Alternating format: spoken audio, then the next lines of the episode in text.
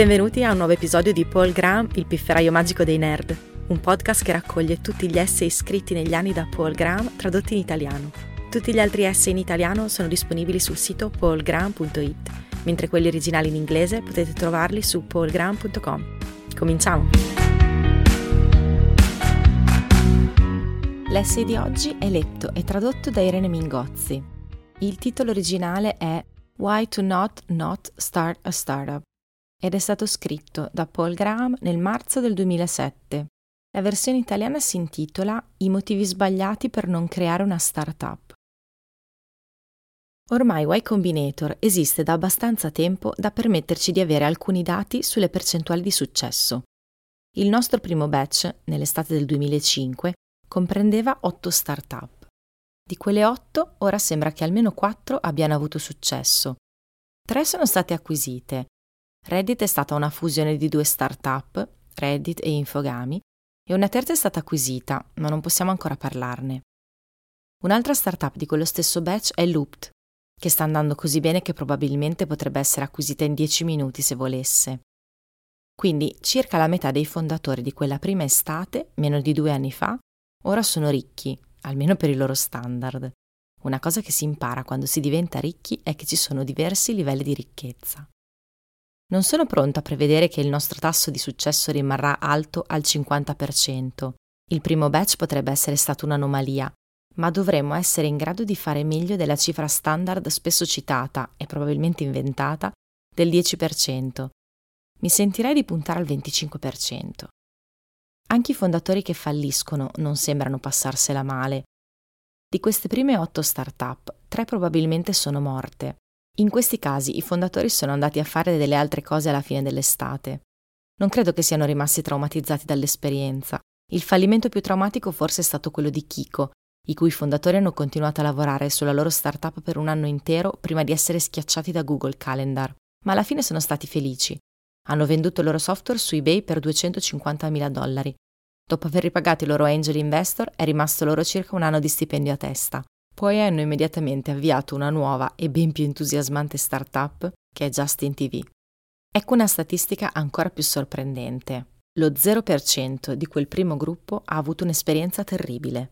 Hanno avuto alti e bassi, come ogni startup, ma non credo che nessuno di loro l'avrebbe scambiata con un lavoro in un cubicolo. E questa statistica probabilmente non è un'anomalia, Qualunque sia il nostro tasso di successo a lungo termine, credo che il tasso di persone che avrebbero preferito impiegare il proprio tempo facendo un lavoro tradizionale rimarrà vicino allo 0%. Il grande mistero per me è perché non ci sono più start-up. Se quasi tutti quelli che lo fanno lo preferiscono a un lavoro tradizionale e una percentuale significativa diventa ricca, perché non è una cosa che vogliono fare tutti? Molte persone pensano che riceviamo migliaia di candidature per ogni batch di Y Combinator in realtà di solito ne riceviamo solo alcune centinaia. Perché non si candidano più persone? E nonostante a chiunque osservi questo mondo da fuori possa sembrare che le start-up stiano nascendo all'impazzata, il numero è piccolo rispetto al numero di persone che avrebbero le competenze necessarie. La stragrande maggioranza dei programmatori passa direttamente dall'università al cubicolo e lì rimane. Sembra che le persone non agiscano nel loro interesse. Che cosa sta succedendo? Credo di poter rispondere a questa domanda Grazie al fatto che Y Combinator si trova proprio all'inizio del processo di finanziamento delle imprese, siamo probabilmente i maggiori esperti al mondo sulla psicologia delle persone che non sono sicure di voler avviare un'impresa. Non c'è niente di male nell'essere insicuri. Se siete un hacker che sta pensando di fondare una startup ed esita prima di fare il salto, fate parte di una grande tradizione. Sembra che Larry e Sergey abbiano provato la stessa cosa prima di fondare Google, così come Jerry e Philo prima di fondare Yahoo. Di fatto, credo che le start-up di maggior successo siano quelle avviate da hacker incerti piuttosto che da esperti di business convinti. Abbiamo alcune prove per sostenere questa tesi. Molte delle start-up di maggior successo che abbiamo finanziato ci hanno raccontato di aver deciso di candidarsi solo all'ultimo momento. Alcune hanno deciso solo poche ore prima della scadenza. Il modo per affrontare l'incertezza è analizzarne le diverse componenti. La maggior parte delle persone riluttanti a fare qualcosa ha circa otto motivi diversi mescolati insieme nella propria testa. Non sanno nemmeno loro quali siano i più rilevanti. Alcuni saranno giustificati e altri delle sciocchezze, ma se non si riconosce il peso relativo di ciascuno di essi, non si può sapere se l'incertezza complessiva è per lo più giustificata o per lo più una sciocchezza. Quindi elencherò tutte le componenti della riluttanza delle persone ad avviare start-up e spiegherò quali sono reali. Poi gli aspiranti founder potranno usarla come lista di controllo per esaminare i propri pensieri. Ammetto che il mio obiettivo è aumentare la vostra fiducia in voi stessi, ma ci sono due cose diverse dal solito esercizio di rafforzamento della fiducia. Uno è che voglio essere onesto. La maggior parte delle persone che si occupano di rafforzare la vostra fiducia ha come obiettivo reale quello di vendervi un libro o farvi acquistare un biglietto per il loro seminario in cui vi diranno quanto siete bravi. Se io invece incoraggio le persone non adatte ad avviare start-up, faccio un torto anche a me stesso. Se incoraggio troppe persone a fare domanda a Y Combinator, significa solo più lavoro per me, perché devo leggere tutte le candidature. L'altra cosa è che avrò un approccio diverso. Invece di essere positivo sarò negativo. Invece di dirvi dai potete farcela, prenderò in considerazione tutti i motivi per cui non lo state facendo e mostrerò perché la maggior parte di essi, ma non tutti, dovrebbero essere ignorati. Cominceremo dalla ragione che vale per tutti, almeno all'inizio del percorso. 1. Essere troppo giovani. Molte persone pensano di essere troppo giovani per avviare una startup. Molti hanno ragione. L'età mediana in tutto il mondo è di circa 27 anni, quindi probabilmente un terzo della popolazione può dire con certezza di essere troppo giovane. Ma cosa vuol dire essere troppo giovani? Uno dei nostri obiettivi con Y Combinator era scoprire il limite inferiore dell'età dei fondatori di start-up. Ci è sempre sembrato che gli investitori fossero troppo conservatori. Volevano finanziare i professori, quando in realtà avrebbero dovuto finanziare gli studenti. La cosa principale che abbiamo scoperto spingendoci al limite di questo parametro non è dove sia il limite, ma quanto sia confuso. Il limite massimo può essere addirittura 16 anni. Noi però non ammettiamo founder più giovani di 18 anni perché non possono legalmente stipulare contratti, ma il founder di maggior successo che abbiamo finanziato finora, Sam Altman, all'epoca aveva 19 anni. Sam Altman però è un dato anomalo. Quando aveva 19 anni sembrava che avesse dentro di sé un quarantenne, ci sono altri diciannovenni che dentro di sé hanno 12 anni. C'è un motivo per cui esiste la parola adulto per le persone oltre da una certa età. C'è una soglia che si supera. Convenzionalmente è fissata a 21 anni, ma le persone la superano a età molto diverse. Si è abbastanza grandi per avviare una start-up se si è superata questa soglia, indipendentemente dall'età. Come si fa a capirlo? Ci sono un paio di test che gli adulti usano. Mi sono reso conto dell'esistenza di questi test dopo aver conosciuto Sam Altman ho notato che mi sembrava di parlare con una persona molto più anziana. In seguito mi sono chiesto, ma quali sono i criteri per cui mi sembra così? Cosa lo fa sembrare più vecchio? Un test è vedere se si fanno ancora le lagne. Quando sei un bambino e ti viene chiesto di fare qualcosa di difficile, puoi lagnare e dire non riesco a farlo e gli adulti probabilmente ti lasceranno perdere.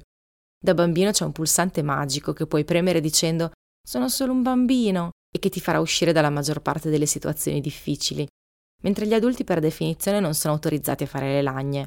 Certo lo fanno ancora, ma quando lo fanno vengono stroncati senza pietà. L'altro modo per riconoscere un adulto è il modo in cui reagisce a una sfida. Chi non è ancora adulto tenderà a rispondere a una sfida da parte di un adulto in modo da riconoscere il suo ruolo dominante. Se un adulto dice è un'idea stupida, un bambino se ne andrà con la coda tra le gambe o si ribellerà, ma la ribellione presuppone inferiorità quanto la sottomissione. La risposta degli adulti a questa è un'idea stupida è semplicemente quella di guardare l'altra persona negli occhi e dire Davvero? Perché lo pensi? Ci sono molti adulti che reagiscono ancora in modo infantile alle sfide, naturalmente. Quello che non si trova spesso sono i bambini che reagiscono alle sfide come gli adulti. Quando lo trovate, avete trovato un adulto, indipendentemente dalla sua età. 2. Essere troppo inesperti. Una volta ho scritto che i fondatori di start-up dovrebbero almeno avere 23 anni e che le persone dovrebbero lavorare per un'altra azienda per alcuni anni prima di avviarne una propria. Non ci credo più e a farmi cambiare idea è stato l'esempio delle start-up che abbiamo finanziato. Continuo a pensare che 23 anni sia un'età migliore di 21 anni, ma il modo migliore per fare esperienza a 21 anni è avviare una start-up. Quindi, paradossalmente, se siete troppo inesperti per avviare una start-up, quello che dovreste fare è avviarne una. È una cura per l'inesperienza molto più efficace di un normale lavoro, anzi, avere un lavoro normale potrebbe rendervi meno capaci ad avviare una start-up, trasformandovi in un animale addomesticato che pensa di aver bisogno di un ufficio in cui lavorare e di un product manager che gli dica quale software scrivere. A convincermi di ciò sono stati i founder di Kiko. Hanno avviato una startup subito dopo l'università. La loro inesperienza li ha portati a commettere molti errori, ma quando abbiamo finanziato la loro seconda startup un anno dopo, erano diventati davvero formidabili. Non erano certo animali addomesticati e non sarebbero cresciuti così tanto se avessero trascorso quell'anno a lavorare in Microsoft o addirittura in Google. Sarebbero rimasti programmatori junior e diffidenti. Quindi ora consiglio alle persone di avviare startup subito dopo l'università. Non c'è momento migliore per rischiare di quando si è giovani. Certo, probabilmente fallirete, ma anche il fallimento vi porterà all'obiettivo finale più velocemente di un lavoro. Mi preoccupa un po' dirlo, perché in effetti stiamo consigliando alle persone di imparare fallendo a nostre spese, ma è la verità. 3. Non essere abbastanza determinati. Per avere successo come founder di una startup serve molta determinazione. È probabilmente il miglior predittore di successo. Alcune persone potrebbero non essere abbastanza determinate per farcela, per me è difficile dirlo con certezza, perché sono così determinato che non riesco a immaginare cosa passi per la testa delle persone che non lo sono, ma so che esistono. La maggior parte degli hacker probabilmente sottovaluta la propria determinazione. Ne ho visti molti diventare significativamente più determinati quando hanno imparato a gestire una startup. Mi vengono in mente alcuni di quelli che abbiamo finanziato e che all'inizio sarebbero stati felicissimi di essere comprati per 2 milioni di dollari, ma che ora puntano a dominare il mondo. Come si fa a capire se si è abbastanza determinati, se gli stessi Larry e Sergei all'inizio non erano sicuri di avviare un'azienda?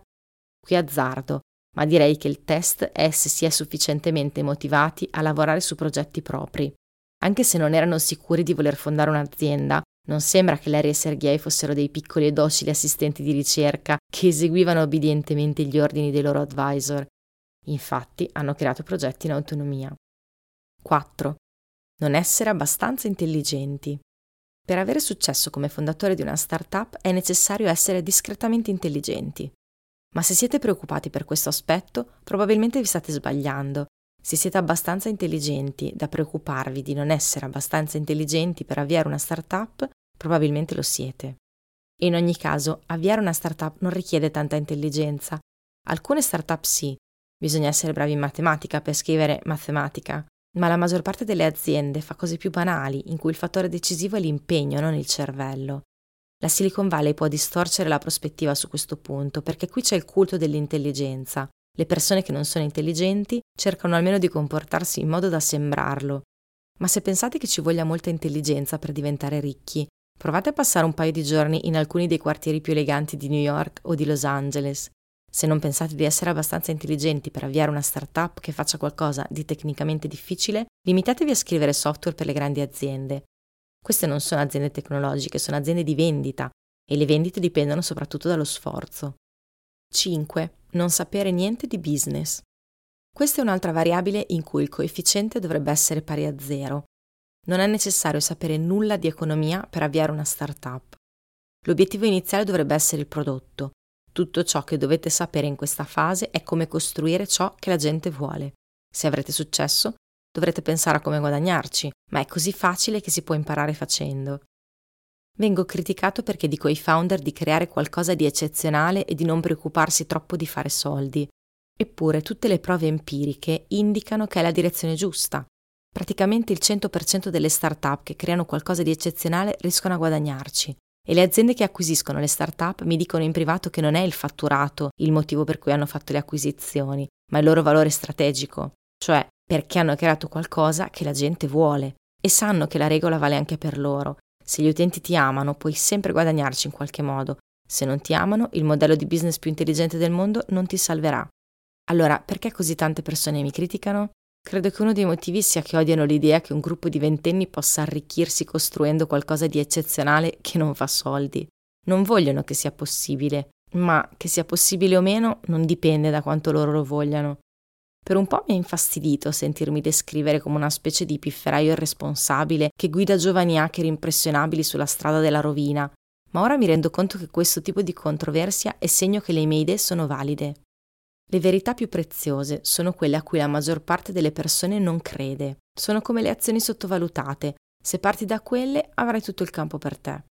Quindi, quando trovate un'idea che sapete essere buona, ma su cui la maggior parte delle persone non è d'accordo, non dovete semplicemente ignorare le loro obiezioni, ma spingere aggressivamente in quella direzione. In questo caso ciò significa che dovreste cercare idee che potrebbero essere popolari, ma che sembrano difficili da realizzare. Scommettiamo un seed round che se avete costruito un prodotto che è amato dalle persone, sicuramente sarà possibile trovare un modo per farci dei soldi. 6. Non avere un co-founder. Non avere un co-founder è un problema reale. Una startup è troppo impegnativa per una persona sola. Anche se la pensiamo diversamente da altri investitori su molte questioni, siamo tutti d'accordo su questo punto. Tutti gli investitori, senza eccezioni, sono più propensi a finanziarvi con un co-founder che senza. Abbiamo finanziato due founder singoli, ma in entrambi i casi abbiamo suggerito loro di trovare un co-founder come prima priorità, ed entrambi l'hanno fatto, ma avremmo preferito che avessero avuto dei co-founder prima di fare domanda. Non è molto difficile trovare un co-founder per un progetto che è appena stato finanziato e preferiamo avere co-founder abbastanza convinti da salire a bordo prima che la scelta sia facile. Se non avete un co-founder, cosa dovete fare? Trovarne uno. È più importante di qualsiasi altra cosa. Se nel luogo in cui vivete non c'è nessuno che voglia avviare una startup con voi, trasferitevi dove ci sono persone che lo vogliono fare. Se nessuno vuole lavorare con voi sulla vostra idea attuale, passate a un'idea su cui la gente vuole lavorare. Se siete ancora studenti universitari, siete circondati da potenziali co-founder. Dopo qualche anno usciti dall'università è più difficile trovarli. Non solo avrete un bacino più ristretto da cui attingere, ma la maggior parte di loro avrà già un lavoro e forse anche una famiglia da mantenere. Quindi se all'università avevate amici con cui discutevate di startup, rimanete in contatto con loro il più possibile, può aiutare a tenere accesa la scintilla. È possibile incontrare un co-founder anche attraverso una community di utenti o una conferenza, ma non sarei troppo ottimista. È necessario aver lavorato con qualcuno per sapere se lo si vuole come co-founder. La vera lezione da trarre da questo punto non è come trovare un co-founder, ma che è meglio avviare una startup quando si è giovani e ce ne sono molti in giro. 7. Non avere un'idea. In un certo senso non è un problema se non avete una buona idea, perché la maggior parte delle startup cambia comunque idea a un certo punto. Delle startup di Y Combinator, secondo me il 70% dell'idea è nuova alla fine dei primi tre mesi, a volte il 100%. In effetti siamo così sicuri che i fondatori siano più importanti dell'idea iniziale che in questo batch proveremo qualcosa di nuovo. Permetteremo alle persone di candidarsi senza alcuna idea. Se volete potete rispondere alla domanda del modulo di candidatura che chiede cosa farete con non ne abbiamo idea. Se sembrate davvero bravi, vi accetteremo comunque. Siamo certi che potremo lavorare al vostro fianco per costruire un progetto promettente. In realtà questo non fa altro che ufficializzare ciò che già facciamo. Diamo poco peso all'idea. La chiediamo soprattutto per educazione, la domanda del modulo di candidatura che ci interessa davvero è quella in cui chiediamo quali cose interessanti avete creato, costruito, sviluppato. Se quello che avete fatto è la versione iniziale di una startup promettente, tanto meglio. Ma la cosa principale che ci interessa è che siate bravi a creare, sviluppare, costruire. Essere lo sviluppatore principale di un progetto open source popolare conta quasi altrettanto. Questo risolve il problema nel caso in cui veniate finanziati da Y Combinator, e in tutti gli altri casi? Perché in un altro senso è un problema se non si ha un'idea. Se si avvia una startup senza un'idea, qual è il passo successivo? Ecco quindi una breve ricetta per ottenere idee di startup. Trovate qualcosa che manca nella vostra vita e soddisfate questa esigenza, anche se vi sembra specifica. Steve Wozniak si costruì un computer. Chi poteva immaginare che così tante altre persone lo avrebbero voluto? Un bisogno ristretto ma reale è un punto di partenza migliore di uno ampio ma ipotetico. Quindi, anche se il problema è semplicemente che non avete un appuntamento il sabato sera, se riuscite a pensare a un modo per risolverlo scrivendo un software, siete a buon punto, perché molte altre persone hanno lo stesso problema. 8. Non c'è spazio per altre start-up. Molte persone guardano al numero sempre crescente di start-up e pensano non può continuare così. È implicita in questo pensiero una fallacia, l'idea che ci sia un limite al numero di start-up possibili. Ma questo non è vero. Nessuno pensa che ci possa essere un limite al numero di persone che possono lavorare come dipendenti in aziende di mille persone. Perché allora dovrebbe esserci un limite al numero di persone che possono lavorare per loro stesse in aziende di cinque persone? Quasi tutti coloro che lavorano soddisfano un qualche tipo di bisogno. La suddivisione delle aziende in unità più piccole non fa scomparire questi bisogni. I bisogni esistenti verrebbero probabilmente soddisfatti in modo più efficiente da una rete di start-up che da poche organizzazioni gigantesche e gerarchiche, ma non credo che questo significherebbe meno opportunità, perché la soddisfazione dei bisogni attuali ne porterebbe altri. Certamente questo accade per le persone, e non c'è nulla di sbagliato in questo. Diamo per scontate cose che i re medievali avrebbero considerato lussi effimeri, come interi edifici riscaldati a temperature primaverili tutto l'anno. E se le cose vanno bene, i nostri discendenti daranno per scontate cose che noi consideriamo scioccamente lussuose. Non esiste uno standard assoluto per la ricchezza materiale. L'assistenza sanitaria ne è una componente e da sola è un buco nero. Nel futuro prossimo le persone vorranno sempre più ricchezza materiale quindi non c'è limite alla quantità di lavoro disponibile per le aziende, in particolare per le start-up. Di solito la fallacia dello spazio limitato non è espressa direttamente, di solito è implicita in affermazioni come le start-up che Google, Microsoft e Yahoo possono acquisire non sono infinite. Forse è vero, anche se comunque l'elenco dei possibili acquirenti è molto più lungo. E in ogni caso Google non è stupida. Il motivo per cui le grandi aziende acquistano le start-up è che hanno creato qualcosa di valore, e così come non c'è un limite alla quantità di ricchezza che le singole persone desiderano, nello stesso modo non credo ci sia un limite al numero di start-up di valore che le aziende possono essere interessate ad acquisire. Forse ci possono essere dei limiti pratici al numero di start-up che una singola grande azienda potrebbe acquisire, ma se c'è del valore da ottenere, sotto forma di potenziali ritorni futuri a cui i fondatori sono disposti a rinunciare al posto di una somma ingente nell'immediato, le grandi aziende si organizzeranno per ottenere quel valore. I mercati sono piuttosto intelligenti in questo senso. 9. Avere una famiglia da sostenere. Questo è un motivo valido. Non consiglierei a chi ha una famiglia di avere una start-up. Non dico che sia una cattiva idea, solo che non voglio assumermi la responsabilità di consigliarla. Sono disposta ad assumermi la responsabilità di dire ai 22 anni di avviare una start-up. Che importa se falliscono? Impareranno molto e il posto di lavoro in Microsoft sarà ancora lì ad aspettarli se avranno bisogno, ma non me la sento di assumermi la responsabilità di incoraggiare delle madri o dei padri di famiglia. Quello che si può fare se si ha una famiglia e si vuole avviare una start-up è avviare un'attività di consulenza da trasformare gradualmente in un'attività di prodotto. E empiricamente le possibilità di riuscirci sembrano molto basse. Non riuscirete mai a produrre Google in questo modo, ma almeno non sarete senza reddito. Un altro modo per ridurre il rischio è quello di unirsi a una startup esistente invece di avviarne una propria. Essere uno dei primi dipendenti di una startup è molto simile ad essere un fondatore, sia in senso positivo che negativo. E come per la questione dei cofondatori, la vera lezione da trarre è quella di avviare una startup quando si è giovani. 10. Essere già benestanti. Questa è la mia scusa per non aver avviato una startup. Le startup sono stressanti, perché farlo se non si ha bisogno di soldi? Per ogni imprenditore seriale probabilmente ce ne sono altri 20 sani di mente che pensano avviare un'altra azienda, ma sei pazzo? Sono stato vicino ad avviare nuove startup un paio di volte, ma mi sono sempre tirato indietro perché non voglio che quattro anni della mia vita siano consumati da un'attività a caso. Conosco questo settore abbastanza bene da sapere che una startup non si può fare a metà. Ciò che rende un buon fondatore di startup così pericoloso è la sua disponibilità a sopportare infiniti ostacoli. C'è però un problema con il non lavorare perché si è già benestanti. Come a molte persone, a me piace lavorare e uno dei tanti strani problemi che si scoprono quando si diventa ricchi è che molte delle persone interessanti con cui si vorrebbe lavorare non sono ricche. Hanno bisogno di lavorare in qualcosa che paghi le bollette, il che significa che se vuoi averli come colleghi, devi lavorare anche tu in qualcosa che paghi le bollette, anche se non ne hai bisogno. Credo che questo sia il motivo che spinge molti imprenditori seriali a continuare a buttarsi. Ecco perché amo così tanto lavorare a Y Combinator. È una scusa per lavorare a qualcosa di interessante con persone che mi piacciono. 11. Non essere pronti per questo tipo di impegno. Questo è stato il motivo per cui non ho avviato una startup per la maggior parte dei miei vent'anni.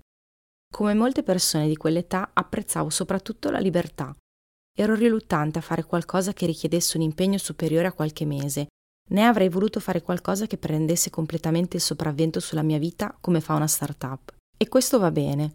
Se volete passare il vostro tempo viaggiando o suonando in una band o altro, è una ragione perfettamente legittima per non avviare un'azienda. Per avviare una startup fino al punto in cui ha successo vi ci vorranno almeno 3 o 4 anni. A farla fallire invece si fa molto prima. Quindi non dovreste farlo se non siete pronti per gli impegni di questa portata. Tenete presente però che se trovate un lavoro da dipendenti, probabilmente finirete per lavorarci per la stessa quantità di anni che dedichereste a una startup scoprendo di avere molto meno tempo libero di quanto vi sareste immaginati. Quindi, se siete pronti a timbrare il cartellino, forse siete pronti anche ad avviare la vostra startup. 12. Avere bisogno di organizzazione. Mi dicono che ci sono persone che hanno bisogno di struttura e organizzazione nella loro vita. Sembra un modo carino per dire che hanno bisogno di qualcuno che dica loro cosa fare. Sono convinto che queste persone esistano, ci sono molte prove empiriche eserciti, culti religiosi e così via. Potrebbero persino essere la maggioranza.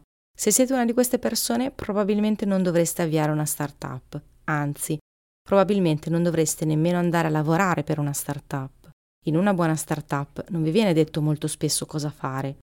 Ci può essere una persona che ha il titolo di CEO, ma finché l'azienda non ha circa 12 persone, nessuno dovrebbe dire a nessuno cosa fare. È troppo inefficiente.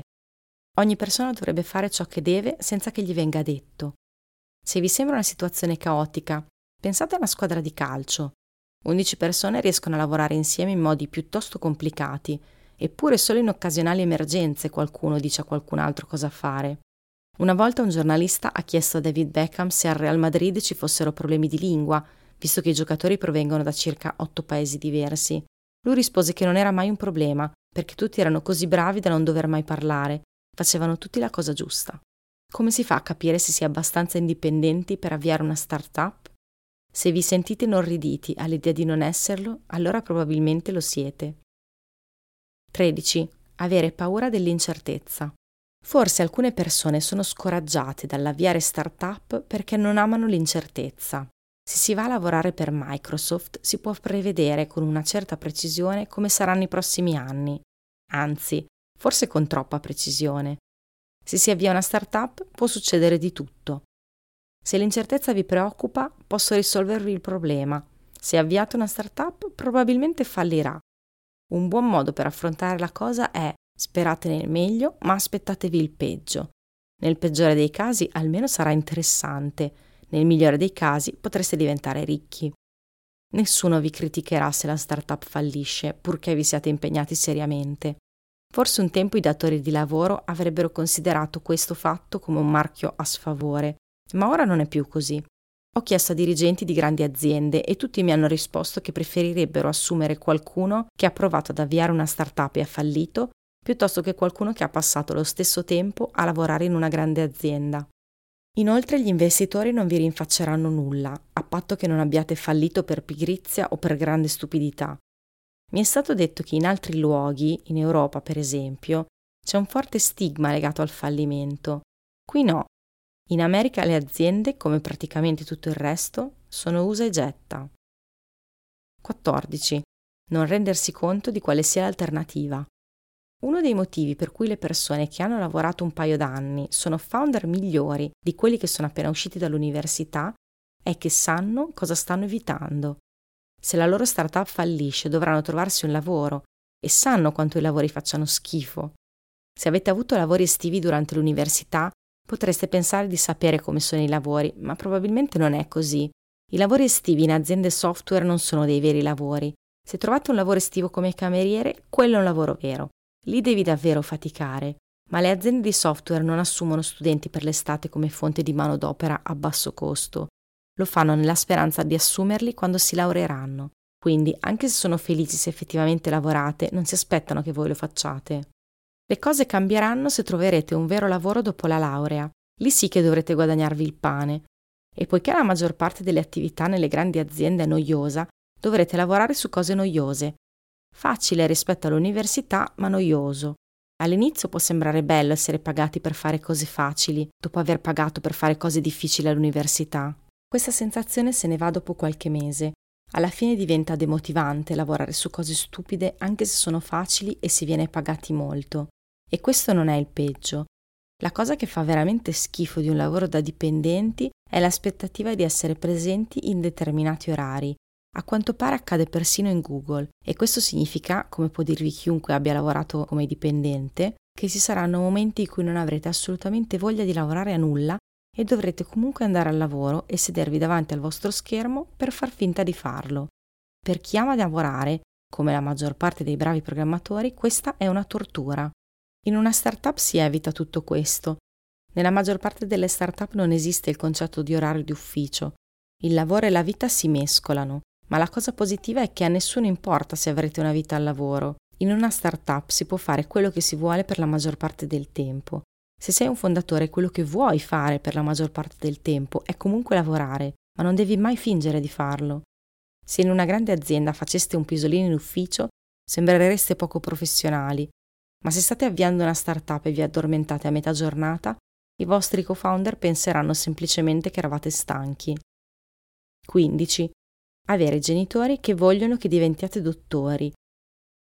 Un numero significativo di potenziali fondatori di startup è probabilmente dissuaso dai propri genitori. Non sto dicendo che non dovreste ascoltarli, le famiglie hanno diritto alle loro tradizioni, chi sono io per contraddirle? Ma vi darò un paio di ragioni per cui una carriera sicura potrebbe non essere ciò che i vostri genitori vogliono davvero per voi. Uno è che i genitori tendono a essere più conservatori per i loro figli di quanto lo sarebbero per loro stessi.